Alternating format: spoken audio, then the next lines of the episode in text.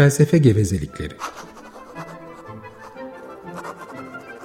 20 yıl sonra tekrar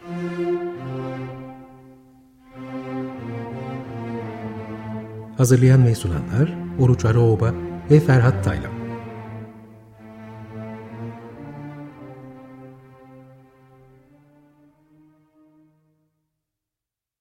Efendim iyi günler.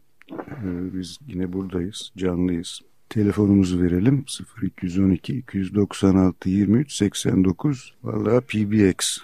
Şimdi biliyor musun çekirge biraz biraz önce haber merkezinden bazı istatistikler aldım. Bugün e, şey bayramın ikinci günü değil mi? Evet. Şimdi bak bayramın birinci gününde işte hac yapılıyor ya. Orada da bir de işte, işte şeytan taşlanıyor. Şeytan taşlanırken 38 tane hacı adayı ölmüş. 100 tanesi yaralanmış. Taşlar isabet ettiği için mi acaba yoksa izdihamla? Yok birbirlerine bir ezmişler. Taşlar küçük, evet, Küçük, öldürecek evet. kadar değil, büyük bilmiyorum. değil. Şimdi tabii önemli bir sorun çıkıyor ortaya. Bu 38 kişi şimdi hacı olmuş sayılıyor mu hacı? Bakın onu bilemeyeceğim. Karışık bir durum. Diyanet Evet. işlerine sormak lazım. İkinci istatistik trafik kazalarında birinci günü 52 kişi ölmüş. Bizim haber merkezi muhtemelen bir 8 kişi daha eklemek gerekir diyor. 71 kişi 71 kişi yaralanmış. Bunlara da bir 43 kişi eklemek gerekir diyor Hı. haber merkezimiz. Ondan sonra kurban keserken kendilerini kesen İstanbul'da 136 kişi, Türkiye genelinde 543 kişi hastanelere kaldırılmışlar. Hastaneye kaldırılmayanlar acaba da yani hastaneye kaldırılacak kadar önemli kesikleri olmayanlar acaba ne kadar o pek bilinmiyor. De kaldırılmayacak kadar önemli olan var bir tane. Boğa e, Evet, bir tane- için bir vatandaşımız hayatını Bir, kaybetmiş. bir, bir, bir tane kurban sahibi de kurban olmuş. Boğası onu öldürmüş. Evet. Sende de bir şey vardı. Bende de şey var bu bayramın ikinci gününün en ilginç haberi benim için e, şu başlıklı Radikal Gazetesi'nde yayınlandı. Koç karakola sığındı imdat. E, İzmir'de Kadife Kale'de ipini koparıp kaçan şanslı koç karakola sığınıp kesilmekten şimdilik kurtuldu. Kadife Kale sokaklarında sağa sola koşturan koç saat 12'de semt karakolu önüne gelerek durdu. Polisler tarafından iple bağlanan koçun gülmeden yapamıyorum burada. yani do- dolaşıp dolaşıp sonunda karakolun önüne gelip durmuş ve e, aradan saatler geçmesine rağmen sahibi çıkmayan koç kelleyi kurtardı diye. Haber devam ediyor. Gerçekten bu koçların e, birinci kuşak temel haklarına e, yaşamlarını devam ettirme haklarına vakıf olup sonunda polis onların da polisi karakola gidip Evet, yaşamlarını kurtarıyorlar. Evet. Bir hayır kurumuna başlanacakmış bu koç. Hayır hayır kurumu ne yapacakmış acaba? Onu bilmiyorum. Ama şu anda kesilmiyor en azından. Öteki bayrama kadar. Şimdilik kesilmiyor. Peki. Evet peki biz şimdi iyi bayramlar dileyelim ve devam edelim bakalım. Evet şimdi ben hazırlıklı geldim. bu Ben programa. özellikle koça iyi bayramlar diliyorum. Evet hak etti gerçekten. Bir de bu, o boğaya. Şimdi geçen programda e, Efendim bu bu bizim çekirge inanılmaz yani şimdi bir kütük gibi bir kitap bulmuş. İnsan hakları yazıyor üstünde kocaman. Ondan sonra Osmanlı Türk anayasalarını almış getirmiş. E, Önünde bir de böyle notlar notlar bilmem neler. çalıştım geldim. Harika benim hiç gevezelik etmem gerekmeyecek bugün. Hadi bakalım. Hı, Çekil. Tamam şimdi geçen e, hafta dinleyiciler hatırlayacaklardır. Bu e, 1789 e, İnsan ve Yurttaş Hakları bildirisinden yola çıkarak şu tartışmayı en sonda e, açmaya başlamıştık. İnsan hakları denen haklar e, doğuştan her insanda var mıdırlar? E, yoksa insanlar verilirler mi? Yani doğru anladıysam siz e, insan haklarının doğuştan her insanda olan haklar olduğunu söylüyordunuz. E, ben de kabaca e, insan haklarının keşfedilen değil, yaratılan haklar olduğunu ve tam da bu yüzden e, 1789'da kutsallık kavramıyla daha sonra da 1950'lerde de daha ziyade işte insanların kendilerini gerçekleştirmeleriyle e, toplumsal refah arasında bir ilişki kuran daha liberal kavramlarla meşrulaştırıldıklarını söylemeye çalışıyordu.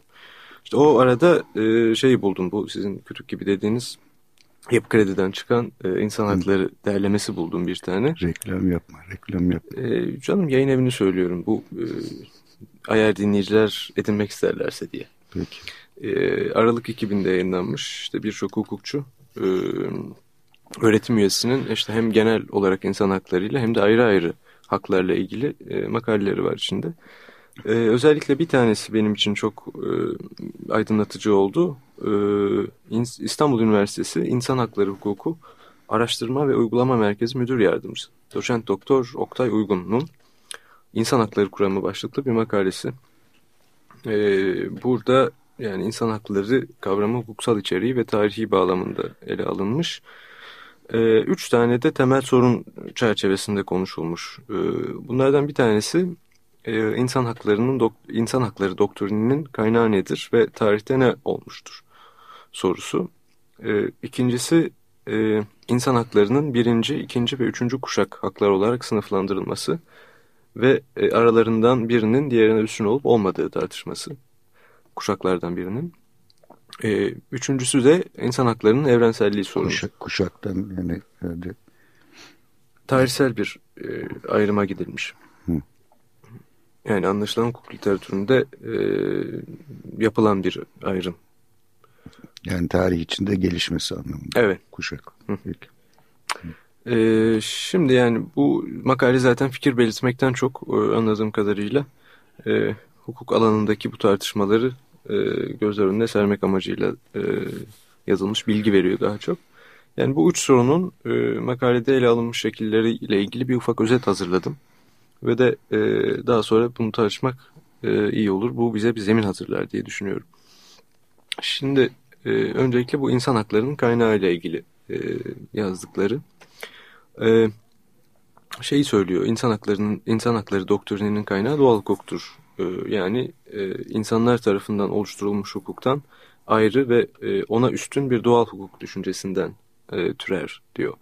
E, 17 ve 18. yüzyılda mesela insan haklarının ya da doğal hakların devlet dahil herkesin saygı göstermesi gereken en üstün ahlaki talepler olarak şekillendirilmeleri gerekmiştir diyor Oktay Uygun ve de işte bu bu gereklilik karşısında doğal hukuka başvurulmuştur. Şimdi özellikle ilgimi çeken bir şey var orada. E, yani bu aşamada bu gereklilik karşısında temellendirme gerekliliği karşısında 17. ve 18. yüzyıllarda bir ilk bir kuram doğal haklar kuramı e, inşa edilmiş. E, onu da şimdi e, kitaptan aynen kısa bir paragraf e, aktaracağım. Doğal haklar kuramına göre insanlar eşitlik ve özgürlüğün geçerli olduğu doğal yaşama dönemlerinden, tabiat halinden kendi aralarında anlaşarak bir sözleşmeyle çıkıp toplumu ve devleti kurmuşlardır. İnsanlar toplum haline geçerken yalnızca toplumun kurulması ve yaşaması için gereken bir takım, bir takım haklarından vazgeçmişler diğer en önemli özgürlüklerini devlet, devretmeyip kendilerinde saklı tutmuşlardır. Devredilmeyen bu özgürlükler devletin dokunamayacağı bir alan oluşturur. Devlet kendisinin yaratmadığı ve kendisinden önce var olan e, doğal haklara bağlıdır diye bir açıklamasını yapmış. İlginç yani bu doğal haklar mutlak zaten hiçbir düşünceyle geçersiz kılınamaz. Ee, aynı zamanda evrenseller yani zamana ve mekana bağlı olmaksızın bütün insanlar bu haklara sahiptirler de deniyor burada.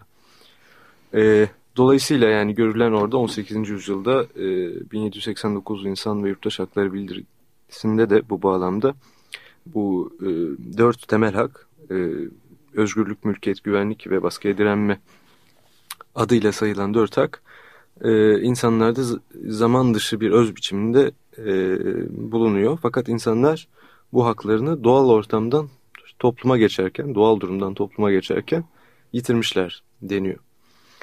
Ee, Hayır, getirmişler değil. Karşılıklı olarak vazgeçmişler. Unutmuşlar ya da. Hayır, vazgeçmişler. Evet, vazgeçmişler. Yani kontrat yapmışlar. Bilerek. Yani sözleşme yapmışlar. İşte sanıyorum ilk programda bir miktar üzerinde durmuştum. Yani Locke ve Hobbes önce Hobbes sonra Locke bu kuramı geliştiriyor. Ee, yani işte insanlar e, yani kendi kendi doğal durumda olmaktan dolayı sahip oldukları kendi yaşamlarını sürdürmek ve korumak işte haklarının sonuna kadar kullanılmasının çıkar bir yol olmadığını görüyorlar. Yani bu tabii şimdi tarihin belli bir döneminde böyle bir şey oluyor diye bir şey yok tabii.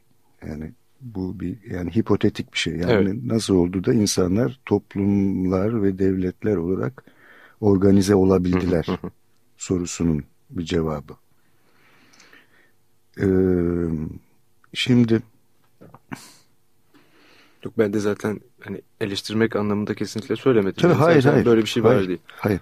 Yani şimdi e, ilk söylediklerinden yani doğal hukukla pozitif hukuk yani denen şey yani haklar insanlarda doğuştan bulunan şeyler mi? Yoksa sonradan işte yasalarla bilmem nelerle onlara verilen şeyler mi? Şimdi bak çekirge neye benziyor bu biliyor musun? İşte nominalizm, realizm e, şey vardır, tartışması vardır. Yani kavramlar özür dilerim. yani kavramlar, özellikle sayılar kendi varlıklarına sahip şeyler midir? Yoksa sadece insanın e, kurduğu ve e, bir anlamda yarattığı şeyler midir? Yani bir yerlerde altı diye bir sayı var da insanlar e, ona bakıp o işte gündelik hayatta matematikte bilmem nerede kullandıkları altı sayısını oradan alıyorlar mı? Yani Platon. Evet. Bunun anlamında. Yoksa keşif mi ediyorlar? Yani, yani pardon yaratıyorlar. Uyduruyorlar. Hı.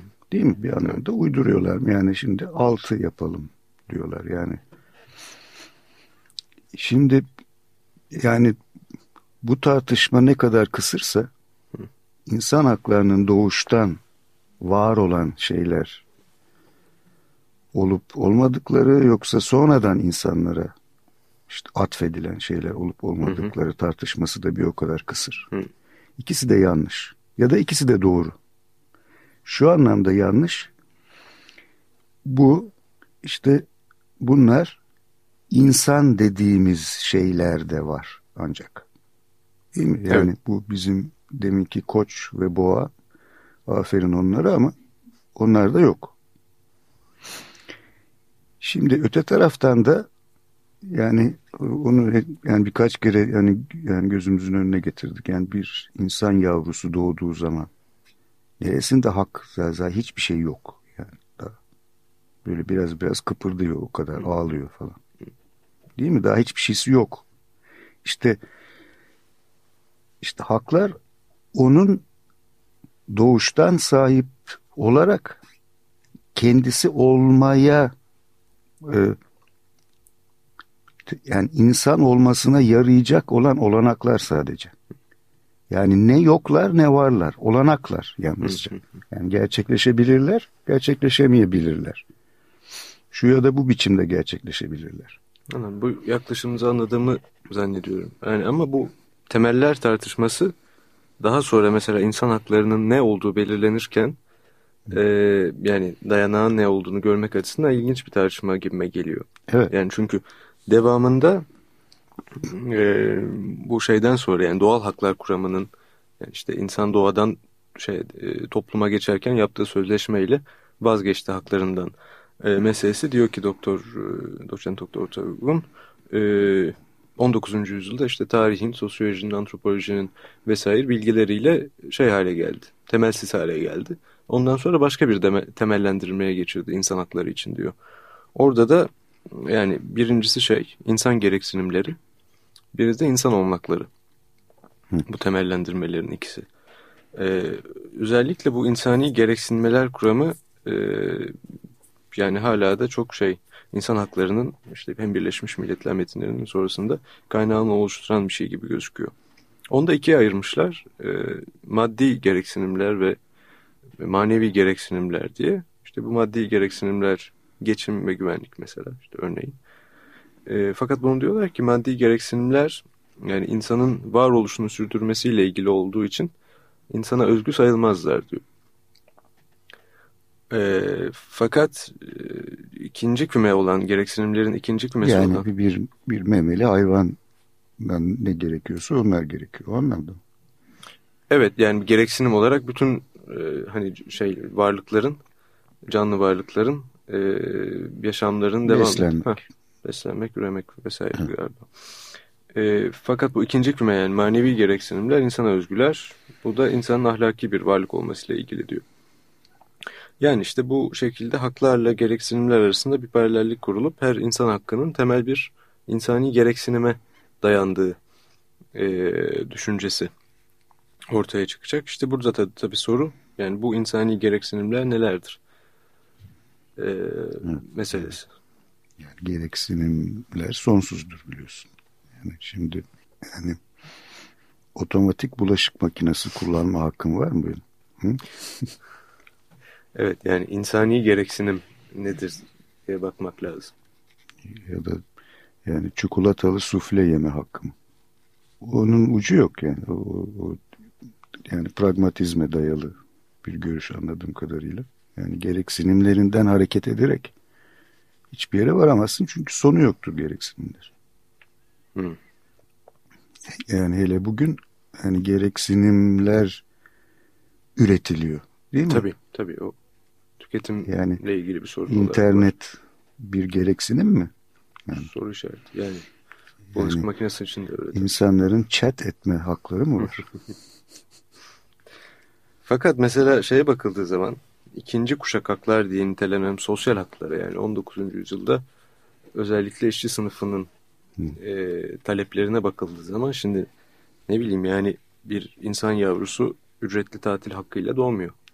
Yani orada oluşmuş bir gereksinim yani insani gereksinimle ücretli çalışma hakkıyla e, bulaşık makinesine sahip olma gereksinimi aynı, aynı şey, şey değil, değil tabii yani. Değil. Ee, Bak şimdi çekirge yani bunu hep en başlarda bulduk hatırlıyorsun. Yani bir hakkın varlığı o çiğnendiği zaman ortaya çıkıyor. Yani bir bozukluk görüyoruz yani bir, bir şey bir şey bozuk yani böyle olmaması lazım. Yani birisi yani dövülüyor mesela. Elektrik veriliyor, işkence yapılıyor. Değil mi? Yani orada bir şeyin zedelendiğini, bir şeyin bozulduğunu, bir şeyin evet. çiğnendiğini görüyoruz. O zaman farkına varıyoruz. Ha diyoruz bak burada bir hak var. Bu niye yapılmaması gereken bir şey? Çünkü insana böyle yapmamak gerekir. Neden? Çünkü insan böyle bir şeydir. İnsanda böyle bir hak vardır. Yani bir gereksinim değil midir o da? İşte Yok. gereksinim yani tam doğru değil. Yani Hı. gereksinim olduğu zaman yani ben bulaşık makinesi de isterim. Ama yani ayrılabilirler. Bilmem ne de isterim.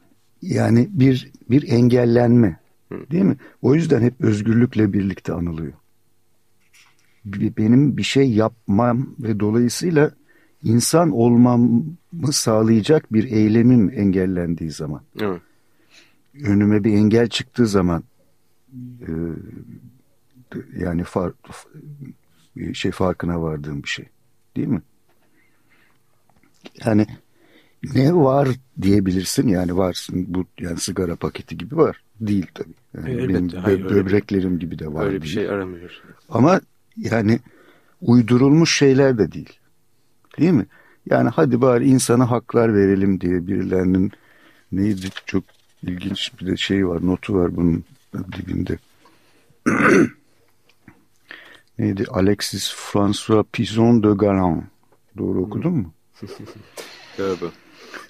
O bir rivayete göre o e, kalemi almış 1789'da. Bir rivayete göre de Marquis de Lafayette e, ona Amerikalı dosttur Thomas Jefferson ile birlikte e, şey kaleme almış. Evet. Şimdi yani Pizon de Galan ve Marquis de Lafayette ve yani Thomas Jefferson oturmuşlar Ne yapalım ya demişler. Hadi bakalım şu insana biraz haklar verelim demişler ve vermişler. Öyle olmamış tabii değil Yani mi? siz e, yaratmaya, uydurma anlamında biraz pejoratif yaklaşıyorsunuz. Evet, Bence yani de yani yaratılmış işte şey, olmaları yani- daha az meşru olmaları anlamına gelmez. Nominalist anla. Hayır bu yani meşru, meşruiyet sorunu değil. Hı. Ama yani nominalizmde, realizmde burada yani ikisi de geçerli değil. Ya da dediğim gibi ikisi de geçerli. Yani hem belli bir açıdan baktığım zaman Hı. var bu tabii. Yani ne bileyim ben şimdi hani işte kromozomları bilmem ne yapıyorlar ya onların araştırmaları sırasında sosyal haklar genini bulabilirler bir yerlerde. ya bu anlamda değil tabii. Değil mi? Yani böyle bir şey söylemiyoruz yani 46 kromozom işte yani homo sapiens. Evet. Ama Bir ara verip öyle devam edin demek ha, istiyor. gardiyan gardiyanımız Haklı çok konuştu. evet haklı çok gevezelik ettik efendim. Bu bizi uyarmasa daha devam edecektik. Ben göya gevezelik etmeyecektim değil mi? Efendim şimdi geçen program e, ben bir Cezayirli Fransız bulmuştum. Şimdi tabii e, boynuz kulağa geçiyor. Bizim çırak daha iyisini bulmuş. Ermeni Fransız bulmuş. Er, Ermenice söylediği şarkı yok muydu? Aa, ben duymadım, rastlamadım ama belki vardır. Evet efendim Charles Aznavour. Baya bu bi- bizim bildiğimiz Aznavurlardan. Kayserili mi? Onu bilmiyorum. Galiba Kayseri'den yanılmıyorsam. Şimdi Charles Aznavour dinliyoruz efendim. Şey, La Bohème. En ünlü şarkısıdır herhalde La Bohème. Evet efendim Charles Aznavour'dan La Bohème dinledik. Orada bu ilginç bir CD. Salih Bosna koleksiyonundanmış. Herhalde bağışlamış Açık Radyo'ya. Ee, içinde de e, Charles Aznavour'un ilginç ve derin sözleri var anladığım kadarıyla. Şimdi çekirge onları bize anlatmaya Bir çalışacak. çevirmeye deneyeyim.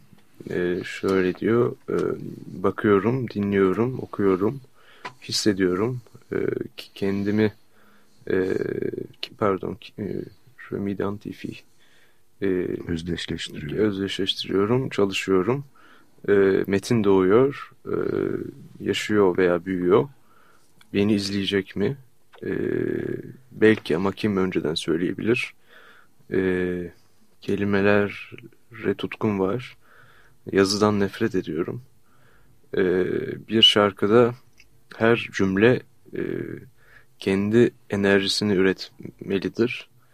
E, ucuz görüntüleri sevmiyorum.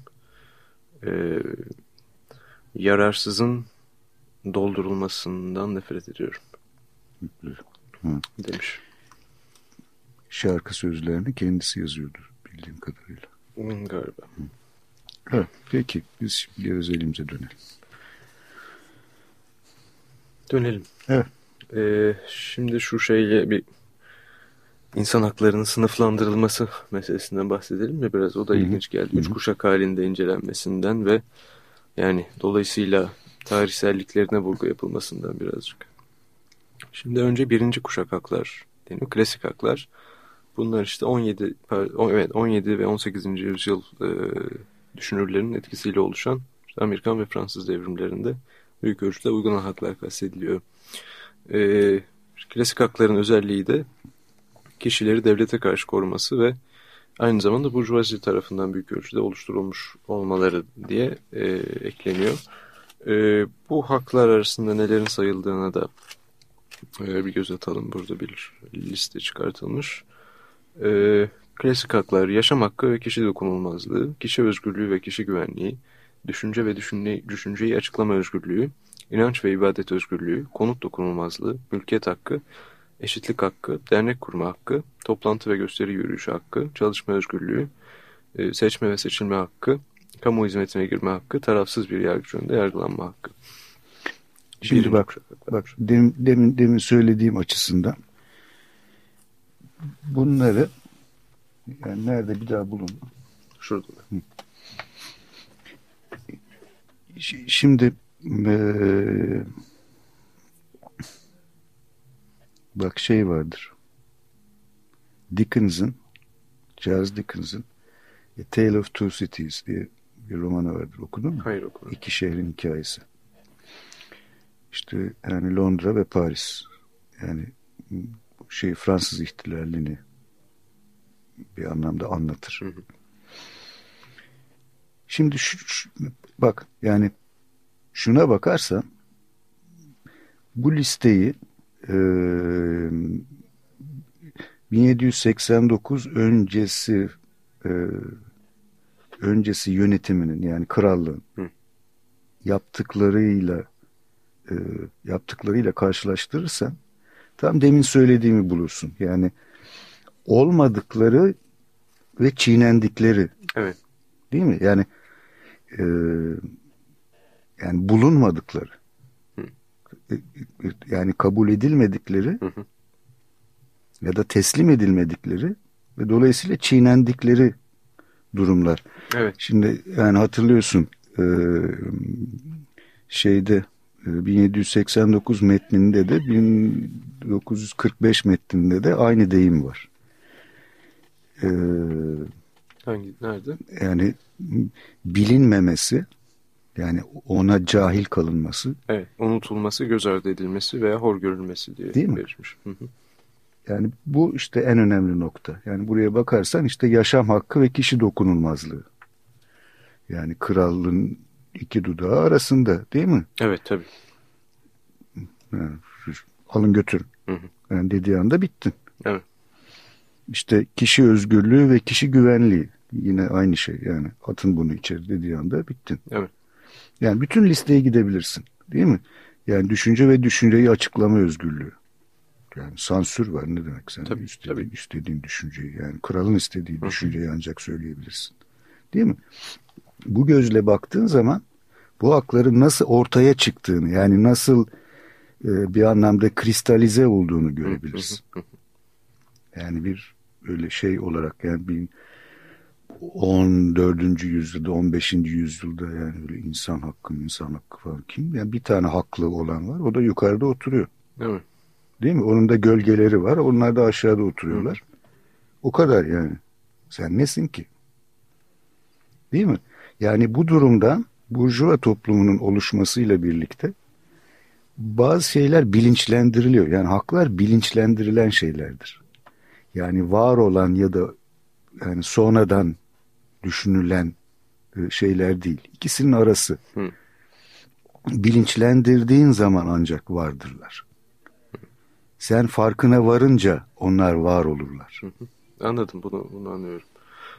Yani fakat bana ilginç gelen mesela e, mesela bu e, klasik haklar arasındaki mülkiyet hakkında örneğin e, bu e, yani zaman dışı bir hak olarak yani bir yerde duran ve daha sonra birileri tarafından keşfedilip böyle olduğu e, yani insanlara verilen bir şey olmadığı düşünülünce düşünülürse eğer e, farklı gereksinimler doğrultusunda farklı hakların da e, savunulabileceği savunulmasının yolu açılabilir demek istiyorum. Yani e, bu, bunun mülkiyet hakkının ebedi ve ezelden beri var olan ve var olacak bir hak olduğunu iddia etmek daha sonra mesela 19. yüzyılda e, çalışma hakkını ve eğitim hakkı çıkınca e, bunlar 17'de yok mu? Ha, keşfedilmemişti o zaman denilecek. Çevre hakkı 3. kuşak hak diye geçiyor mesela. Hı.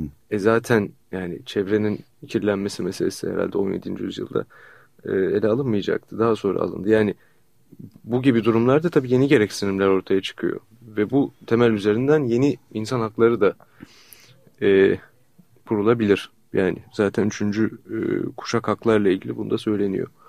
Evet. Yani, Ama tabii yani bulaşık şimdi, makinesi değil. Şimdi güzel yani yani şeyi iyi düşün. İşte te, yani temiz bir çevrede yaşama hakkı. Evet. Niye ortaya çıkıyor? Yani, Kirlenmeye başladı. Yani çünkü yani endüstri toplumu etrafı kirletmeye başlıyor. Evet. Hani ünlü Londra'nın sisi vardır. Hı. Londra'da sis falan yokmuş aslında. Hı. Yani benim bir tane pardüsüm vardı. Ee, London Fog şey markası. İşte yani 20. yüzyılın başında yani ulan geberiyoruz diye yani, yani geberiyoruz değil ölmeye başladılar zaten. Yani asit yağmuru denen şey ortaya çıktı. Evet. Yani bayağı asit solumaya başladı insanlar ve tam yılını hatırlamıyorum. Bir yıl böyle 500 kişi falan öldü. Şeyde Londra'da. O yüzden önlem alma gereksinimi duydular ve işte yani gaza geçtiler, bilmem kömürü yasakladılar, fabrikaları dışarı çıkardılar bilmem ne. Ondan sonra bir baktı ki Londralılar aslında Londra'da sis falan yokmuş. Smogmuş o. Değil mi? Yani bir şeyin yani insanlar ölmeye başlayınca orada yani orada bir bozukluk var demek Evet ki. tabii. İşte o zaman yani temiz bir çevrede yaşama hakkı diye bir şey düşünülmeye Evet, başlanmış. evet. Şimdi bu ne bir yani yine yani do, yani 15. yüzyıl insanında yok muydu bu hak? Hem vardı hem yoktu. Değil mi? Çünkü öyle öyle öyle bir şey söz Öyle bir konusu sorun yoktu zaten Öyle bir ortada. sorun yoktu. O sorun ortaya çıktığı zaman farkına varıldı. Evet tabii. Ki insanın temiz bir çevrede yaşaması gerekir. Evet. Ha, demek ki burada bir hak var dendi. Değil mi? Tabii. Yani e, zaten mutlaklaştırılmadıkları zaman yani işte ezeli ebedi ve değişmez olmadıkları e, oldukları söylenmediği zaman bu tip gereksinimler karşısında e, yeniden kurulabilmeleri de sağlanmış olabiliyor. Evet işte yani kutsal deyimi geçiyor mesela Evet. şeyde. Değil mi? Yani bir, birinci metinde, ikin- yani son metinde artık kutsal denmiyor. Evet. Hiç yani hiçbir sakıncası yok kutsal denmeye bence. Yani ille yani Tanrı ona verdi bunları falan gibi bir, bir takım yani kuramlara gir, girmedikten sonra bir anlamda gerçekten kutsal. Niye kutsal? Ne, nedir kut? Nedir? Kut. Kutun ilk anlamı ne? Biliyor musun? Evet. Yaşamaya yetecek kadar yiyecek demek. Hı. Yani bunlar benim insan olmamı sağlayan şeyler olmaları bakımından gerçekten kutsal. Değil mi? Yani kutsal şeylere e, ellenemezdir. Değil mi kutsal şeyler? Evet. Genellikle. Değil mi? Hı. İşte ben bunlar da öyle. Bunlar ellenmemesi gereken şeylerdir. İnsanın insanın sahip olduğu onu o yapan çünkü. Onlar olmadan insan olmaz insan. O anlamda bal gibi kutsal da denebilir. Evet öyle okunursa kutsal yani şeysin tabii. Evet. Ne biçim nutuk attım ha. Ben bir de bir de az gevezelik ediyordum. Efendim şimdi biz yine Şarl Aznavur'umuza bakalım. Bu Aznavur isyanları vardır meşhur. Bu herif o soydan geliyor demek ki. Belki. de. Anadolu'da değil mi? Yanlış hatırlıyor muyum? Barış ne diyorsun? Aznavur isyanları hiç duymadınız mı? Lise tarih kitaplarında. Bu yeni yetme gençler çok e, cahil oluyorlar efendim. Şimdi biz Aznavur dinliyoruz. Bu sefer yani niyeyseymiş bakalım. Ee, sen sen bana karşı. Hı? Okusana şunu. Doğru mu? Cahilim bilmem ama toi contre moi diyor. Tuğa kontruma. Doğru mu söyledim? Sen bana karşı. Sen bana karşıyı dinliyoruz. Evet efendim. Şarl Aznavur'dan dinledik. Sen bana karşı. Tam gününü belirtmiyor ama duyduğunuz gibi bir canlı bir konser. 1987 copyright'ı. Muhtemelen o yıl. Hangi gün bilmiyorum. Evet. Evet peki çekirge. Çekirge yine büyük bir hızla notlarını karıştırıp bir şeyler söyleyecek. Evet çünkü e, yani şeyimiz planımız bu insan haklarını teker teker alıp tartışmak. Hı hı. Ondan önce de yani hukuk içerisinde yapılan bu genel tartışmaları e, bilirsek bize emin olur diye düşündüğüm için Çok iyi tabii. e, devam ediyorum. Bir işte diğer tartışma insan haklarının evrenselliği tartışması. Yani bu haklar iki- birinci, ikinci, üçüncü kuşak haklar e, tüm insanlar için e, işte her yerde ve her zamanda geçerli midirler Hı hı. meselesi. Şimdi e, aynı makalede e, Oktay Uygun'un makalesinde deniyor ki bu tartışma kültürel relativizmle evrensellik arasında e, bir, geçen bir tartışmadır. Şimdi deniyor ki e, insan hakları kuramı belli bir tarihte ve belli bir toplumda e, batıda yani oluşmuş bir kuramdır.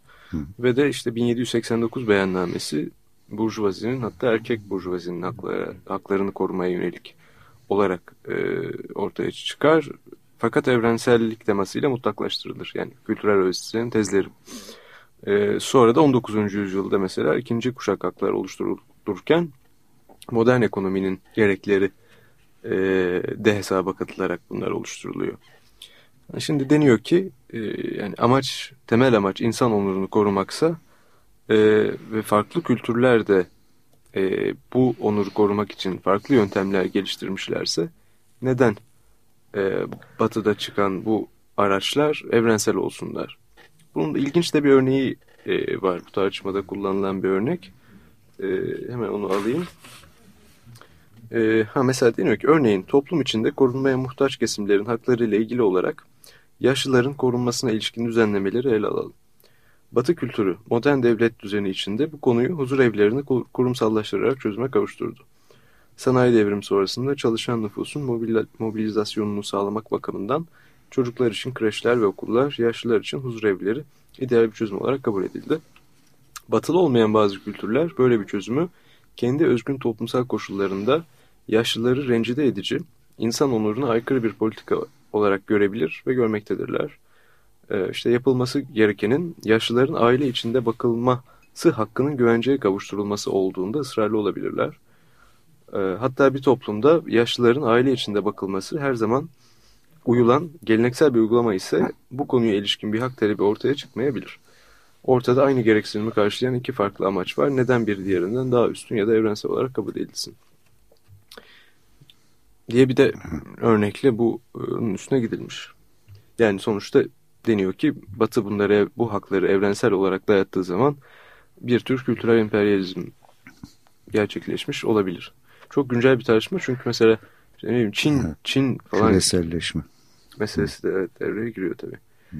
Ama mesela deniyor ki sonra aynı makalede insan haklarına yabancı toplumlar derken mesela Çin'den bahsediyor. Yani ve diyor ki yani bu toplumlarda insan hakları genel olarak kabul görmez ve kendi kültürlerinde insan onurunun e, korunmasına yönelik farklı yöntemleri olduğunu düşünerek bu haklara uymak istemezler, kabul etmezler deniyor. Şimdi bak yalnız bir şeyi e, bir şeyi göz ardı ediyoruz. Hmm, yani tamam burjuva toplumu bilmem ne falan ama insan haklarının ilk ortaya çıkışı aslında Stoa'da. Eski Yunan'dadır. Yani Stoiklerde ortaya çıkıyor. Şimdi tam hatırlamıyorum yani şeylerini. Yani şöyle bir akıl yürütmeden hareket ediyorlar Stoikler. İşte ya da Stoacılar.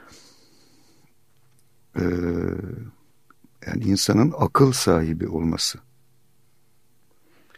ve yani e, dünyayı ya da evreni işte kozmosu öteki canlıların göremedikleri bir biçimde görebilmesine dayatırlar. İnsan haklarını. Yani o yüzden akıl sahibi olduğundan dolayı insanın hakları vardır. Akılda evrensel bir şey. Akılda doğuştandır değil mi? Evet. Yani akılda yani, yani evrensel midir? Aynı yani, tabii yani tabii evrenseldir. Her insan denen denebilecek yaratığın e, sahip olduğu bir şeydir akıl. Hangi akıl? Tabii biraz. E, akıl yani. Evet. Yani A ise B ondan sonra B ise C A ve demek ki C. Hı. Bu kadar basit. Yani buna sahip olan tek varlık insan. O zaman biraz şeye götürmez mi bu bizi? Yani o zaman aklı doğru kullanmak gerekir. Evet. Biraz evet, tabii.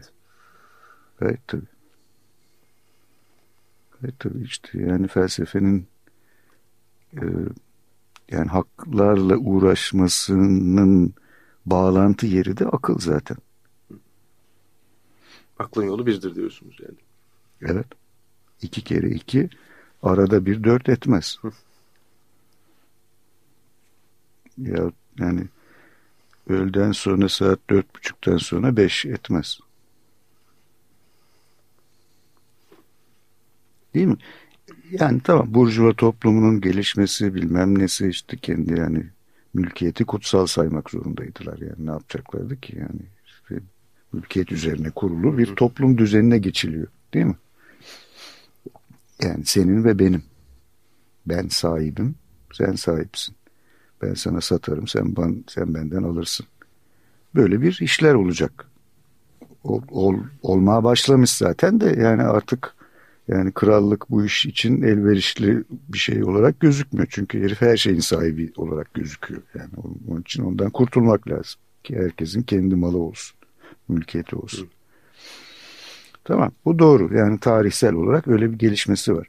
Ama e, bu demek değildir ki insan hakları burjuva e, toplumunun uydurduğu şeylerdir. Hayır değil. Bence de değil. Değil mi? Hı hı. Zaten e, yani ben de kesinlikle bu gerekçeler yüzünden insan hakları gereksizdir ve iptal edilmeliler gibi bir sonuca varmıyorum. Yani aynı yoldan e, gitmesem de. Mesela zaten şeyi söylüyor bu makalenin devamında e, kendisi de yazar. E, zaten bu küreselleşme meselesiyle beraber e, batılı gündelik hayat biçimi bütün dünyaya e, egemen olduğuna göre batıda yaratılan haklar bile olsalar insan hakları bütün e, toplumları ilgilendirmeye başlamıştır.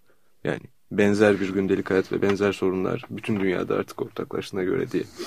Evet. Yani her durumda e, insanın ne bileyim, yaşama hakkını savunması için ya da sosyal hakların savunması için bu insan hakları e, temel şeyine kavramına ihtiyacı olduğu ortaya çıkıyor.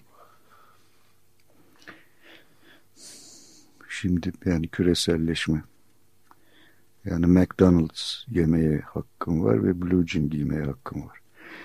Şimdi yani e, yani göreceğiz daha yani sanıyorum bu işte şeyleri bunu hala bulamadık değil mi Helsinki şeylerini. Bu hafta buna devam ediyoruz diye araştırmadım. Haftaya buluruz. Yani şimdi büyük çapta ortadan yine yani ortadan kalkmaya başladığı için yerel kültürleri korumanın önem önem kazandığını yani muhtemelen göreceğiz. Yani evet. yani Avrupa Birliği'nde hani işte yani küçük insan topluluklarından falan bahsettik ya. Yani çünkü 1789'da ulusal devlet kavramı ortaya çıkıyor evet. ve yani kurulmaya başlanıyor. Öyle bir şey yok ki. Yani asıl o uydurma. Yani ulus diye bir şey zaten uydurma bir şey. Yani çok farklı diller konuşan, çok farklı dinlere sahip, çok farklı kültürler üretmiş insanlar bir arada yaşıyorlar. O ulus denen şeylerin sınırını çizdiğin zaman yani ne bileyim İsviçre'yi düşün. Üf neler var içinde. Değil mi? Tabii. Ama ona bir ulus diyoruz. Evet. Şu Evet efendim. Şimdi bizim gardiyanımız e, tekniklerini geliştiriyor. Bu sefer basketboldan alınma galiba bir böyle hareket. Böyle iki, iki işaret parmağını birbirinin etrafında çeviriyoruz. Çünkü yukarıyı gösterdiği zaman tam hak derken laf ettiğimiz için. Bu şık bir hareket Peki. gerçekten toparlayayım. Barış'cığım bir, bir son şarkıya izin var mı? Hı, ona da yok. Yok efendim bu sefer baş sallıyor. Evet.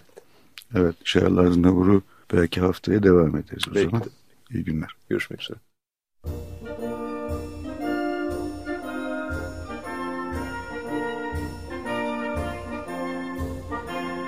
Felsefe gevezelikleri. Hakikaten. Hak, hukuk, hakikat vesaire. Usta geveze. Oruç Aroğlu. Çırak geveze. Ferhat Taylan. 20 yıl sonra tekrar.